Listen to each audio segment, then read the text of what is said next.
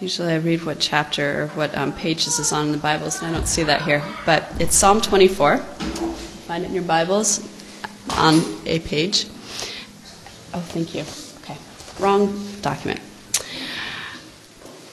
Or on the slide behind me. The earth is the Lord's and everything in it, the world and all who live in it.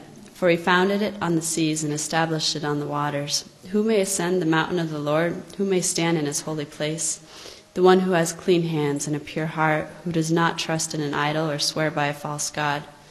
They will receive blessing from the Lord and vindication from God their Savior. Such is the generation of those who seek him, who seek your face, God of Jacob. Lift up your heads, you gates, be lifted up, you ancient doors, that the King of glory may come in. Who is this King of glory? The Lord strong and mighty, the Lord mighty in battle. Lift up your heads, you gates, lift them up, you ancient doors, that the King of glory may come in. Who is he, this King of glory? The Lord Almighty, he is the King of glory. We all say, Glory to the Father, and to the Son, and to the Holy Spirit as it was in the beginning, is now, and ever shall be, world without end. Amen. And now to the um, Old Testament lesson 2 Samuel 6, 1 to 5, and then verses 12 to 19.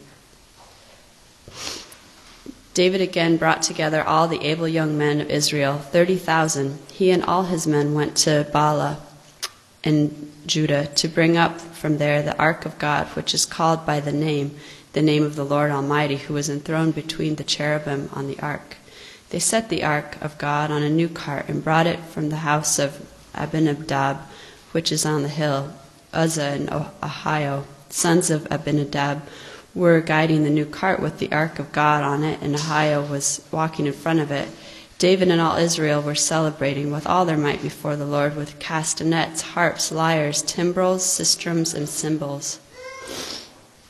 And King David was told, The Lord has blessed the household of Abed Edom and everything he has because of the ark of God. So David went to bring up the ark of God from the house of Obed Edom to the city of David with rejoicing.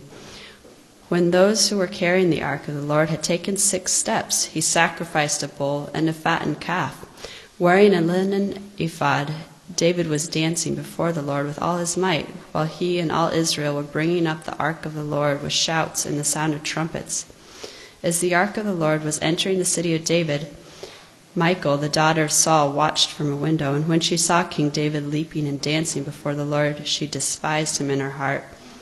They brought the ark of the Lord and set it in its place inside the tent that David had pitched for it. And David sacrificed burnt offerings and fellowship offerings before the Lord. After he had finished sacrificing the burnt offerings and fellowship offerings, he blessed the people in the name of the Lord Almighty. Then he gave a loaf of bread and a cake of dates and a cake of raisins to each person in the whole crowd of Israelites, both men and women. And all the people went to their homes. Our New Testament lesson is Ephesians 1 3 through 14. Praise be to the God and Father of our Lord Jesus Christ, who has blessed us in the heavenly realms with every spiritual blessing in Christ. For he chose us in him before the creation of the world to be holy and blameless in his sight. In love, he predestined us for adoption to sonship through Jesus Christ, in accordance with his pleasure and will, to the praise of his glorious grace which he has freely given us in the one he loves. In him we have redemption through his blood, the forgiveness of sins, in accordance with the riches of God's grace that he lavished on us. With all wisdom and understanding, he made known to us the mystery of his will according to his good pleasure, which he purposed in Christ to be put into effect when the times reach their fulfillment, to bring unity to all things in heaven and on earth under Christ. In him we were also chosen, having been predestined according to the plan of him who works out everything in conformity with the purpose of his will, in order that we, who were the first to put our hope in Christ, might be for the praise of his glory.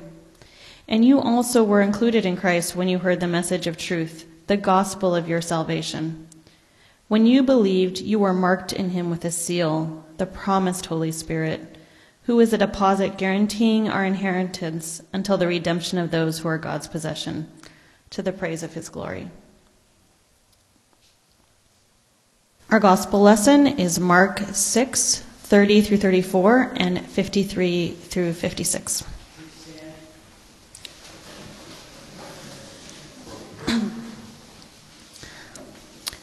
the apostles gathered around Jesus and reported to him all they had done and taught. Then, because so many people were coming and going that they did not even have a chance to eat, he said to them, Come with me by yourselves to a quiet place and get some rest. So they went away by themselves in a boat to a solitary place. But many who saw them leaving recognized them and ran on foot from all the towns and got there ahead of them. When Jesus landed and saw a large crowd, he had compassion on them because they were like sheep without a shepherd. So he began teaching them many things. When they had crossed over, they landed on Gennesaret and anchored there. As soon as they got out of the boat, people recognized Jesus. They ran throughout the whole region and carried the sick on mats to wherever they heard he was. And wherever he went, into villages, towns, or countryside, they placed the sick in the marketplaces. They begged him to let them touch even the edge of his cloak. And all who touched it were healed. The word of the Lord.